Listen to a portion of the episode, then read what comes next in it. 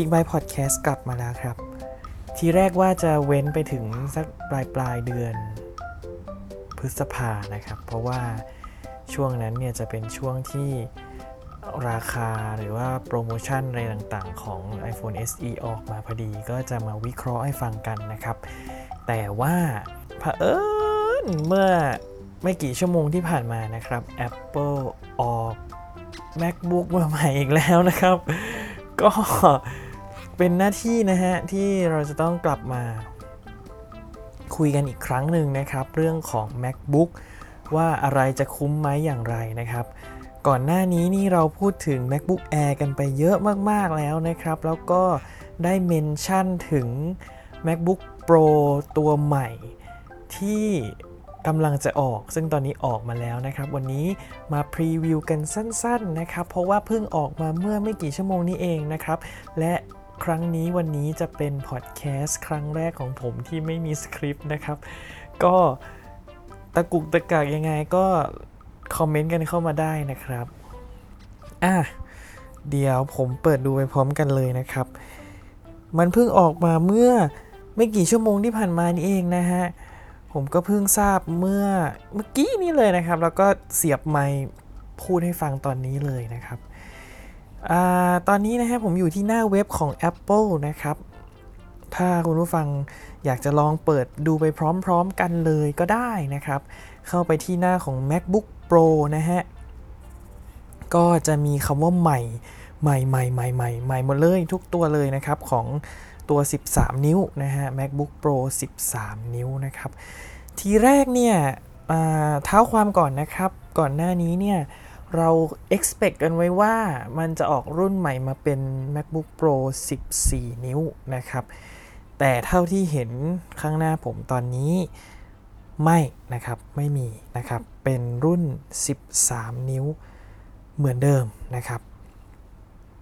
Form Factor หน้าตาคล้ายๆเดิมนะครับ แต่รู้สึกว่าคีย์บอร์ดจะหน้าตาเปลี่ยนไปนิดหน่อยนะครับ อ่า ใช่จริง ๆ ด้วยนะครับ คีย์บอร์ดนะฮะ ตัวลูกศรนนะครับ หน้าตาเปลี่ยนไปนะฮะ ใครสังเกต แล้วก็ปุ่ม Escape นะครับ กลับมาแล้วนะครับ ปกติถ้าเป็นตัวปี 2019 ลงไปนะครับ Escape จะอยู่ใน Touch Bar นะฮะ แต่นี้เป็นปุ่มกดแล้วนะครับ ตัวลูกศรเองก็อย่างที่บอกนะครับ หน้าตาเปลี่ยนไปก็คือปุ่มซ้ายขวาเนี่ย ขนาดย่อมาเล็กลงเท่ากับปุ่มขึ้นลงนะครับ ก็จะ practical มากขึ้นนะฮะ ส่วนเรื่องของสเปคนะฮะนี้น่าจะสำคัญที่สุดเลยนะครับ แน่นอนว่าเปลี่ยนไปแน่ๆนะฮะเราเริ่มต้นที่ตัว 42,900 นะครับ คือตัวเริ่มต้น แน่นอนมันแยกเป็นตัวต่ำกับตัวสูงเหมือนเดิมนะครับ ก็คือตัวต่ำเนี่ยจะเป็น Thunderbolt 3 2 พอร์ตนะครับ ส่วนตัวสูงจะเป็น 4 พอร์ต นะก็คือมีซ้ายขวา 2 ข้างนะครับ CPU ตัวเริ่มต้นนะครับ จะเริ่มที่ Core i5 Quad Core นะฮะ อ้าว เป็น Gen 8 นะครับ ยังเป็น Gen 8 อยู่ เป็น Intel Core i5 Gen 8 นะครับ Quad Core 1.4 GHz นะครับ Intel Iris Plus 645 RAM 8 GB DDR3 นะครับ SSD 256 GB ที่เหลือที่เหลือคิดว่าหน้าตาเหมือนเดิมนะครับอจอ 13 นิ้วเหมือนเดิมนะฮะ True Tone เหมือนเดิมนะครับอ๋อคีย์บอร์ดแน่นอนอัปเดตนะครับ เป็น Magic Keyboard แล้วนะฮะ ตามคาดนะครับ โอเคเลย ส่วนถ้าขยับขึ้นมาอีกหน่อยนะครับ เป็น 49,900 บาท อันนี้คืออัพ SSD นะครับอ๋อโอเค แต่ตัวสูงนะครับ จะได้รับการอัปเดต CPU เป็น Core i5 Gen 10 แล้วนะครับ อันนี้คืออัปเดตของจริงนะครับ ไอตัวล่างเนี่ยเหมือนเหมือนจะอัปเดตแค่คีย์บอร์ดนะครับ เท่าที่ดูนะ แล้วก็ตัวสูงเนี่ยนอกจากอัปเดต CPU แล้วยังอัปเดต RAM นะครับ เป็น DDR4 แล้วนะครับ แล้วก็กระโดดขึ้นไปที่ 16กิกเลย SSD เริ่มต้นที่ 512 Thunderbolt 3 4 พอร์ตอย่างที่บอกนะครับ แล้วก็ราคาเริ่มต้นอยู่ที่ 59,900 บาทนะฮะ เอาจริงๆผมว่าคุ้มนะครับ อัปเกรดแรมไปถึง 16กิกแล้วก็ SSD ถึง 512กิกเลยทีเดียวนะครับ โอเค แน่นอนอะตัวสูงสุดนะครับก็คืออัพเรื่องของ SSD นะครับ จาก 512 ไปเป็น1เทราไบต์ทีนี้เราไปดูฟังก์ชันเรื่องของการ Customize อ๋อ ยัง Customize ไม่ได้นะครับ ตอนนี้มีมาให้ดูแค่นี้เลยนะครับ ข้อมูลมีแค่นี้เลยนะ เดี๋ยวขออนุญาตผมศึกษาข้อมูลเพิ่มเติมอีกนิดนึงนะครับว่ามันมีรายละเอียดอะไรเพิ่มเติมกว่านี้อีกไหมนะครับ แล้วก็เปรียบเทียบกับตัวเก่าเป็นยังไง เดี๋ยวจะมาเล่าให้ฟังกันใหม่ ส่วนเรื่องที่ว่า MacBook Pro 14 นิ้วเนี่ย ช็อกเหมือนกันว่าทำไมไม่มา แต่ก็ไม่ค่อยผิดคาดเท่าไหร่นะครับ เพราะว่าจริง ๆ แล้วเนี่ย มันก็ยังไม่ถึงเวลาที่จะเปลี่ยน form factor นะครับของ MacBook Pro อยู่แล้ว ดูกันไปก่อนนะฮะ 14 อาจจะตามมาทีหลังก็ได้ใครจะรู้นะครับ มันอาจจะขายทั้ง 13 และ 14 ไปพร้อมกันเลยก็ได้นะฮะ ใครจะรู้นะครับเอาเป็นว่าวันนี้ก่อนจากกันเดี๋ยวผมสรุปอีกทีหนึ่งละกันนะครับ เป็น take home message ง่าย ๆนะครับ วันนี้ MacBook Pro 13 นิ้วนะครับ ออกตัวใหม่ทั้งหมดนะครับ ลักษณะคล้ายเดิมก็คือ มีตัวล่างกับตัวบนนะครับจะตัดกันที่ Thunderbolt นะครับ ตัวล่างเนี่ยจะมี 2 พอร์ต ส่วนตัวบนเนี่ยจะมี 4 พอร์ต แต่สิ่งที่สร้างความแตกต่างอีกก็คือสเปคนะครับ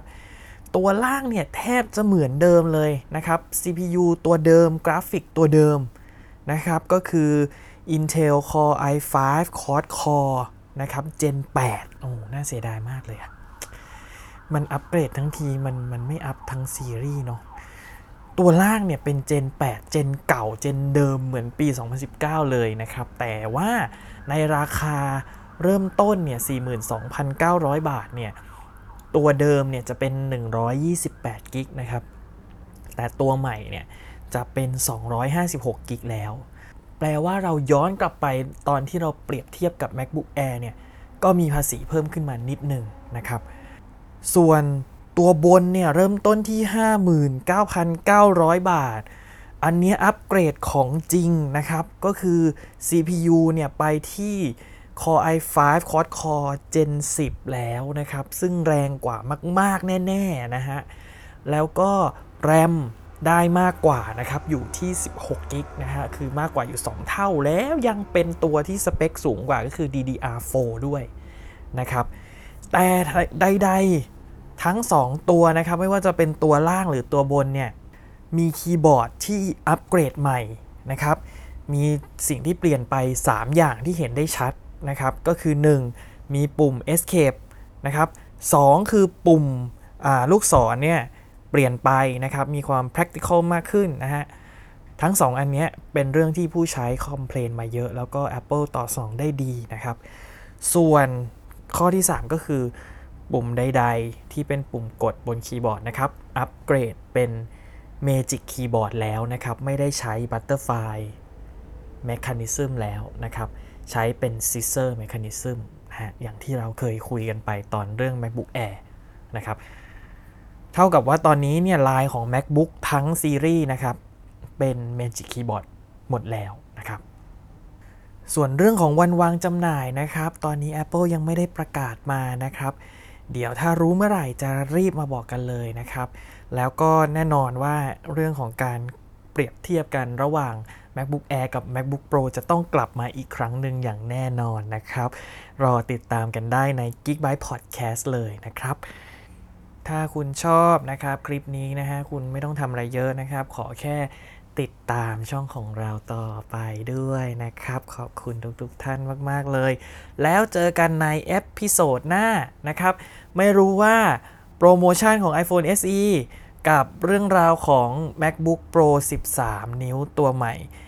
ที่อัปเดตเพิ่มเติมอันไหนจะมาก่อนกันนะครับ รอติดตามกันได้นะฮะวันนี้ลาไปก่อนนะครับ ขอบคุณทุกท่านมากครับ บ๊ายบาย ฟังจบแล้วก็อย่าลืมนะครับ ไปกด follow เราที่ Spotify นะครับ Geekbyte by Title Rabbit นะครับ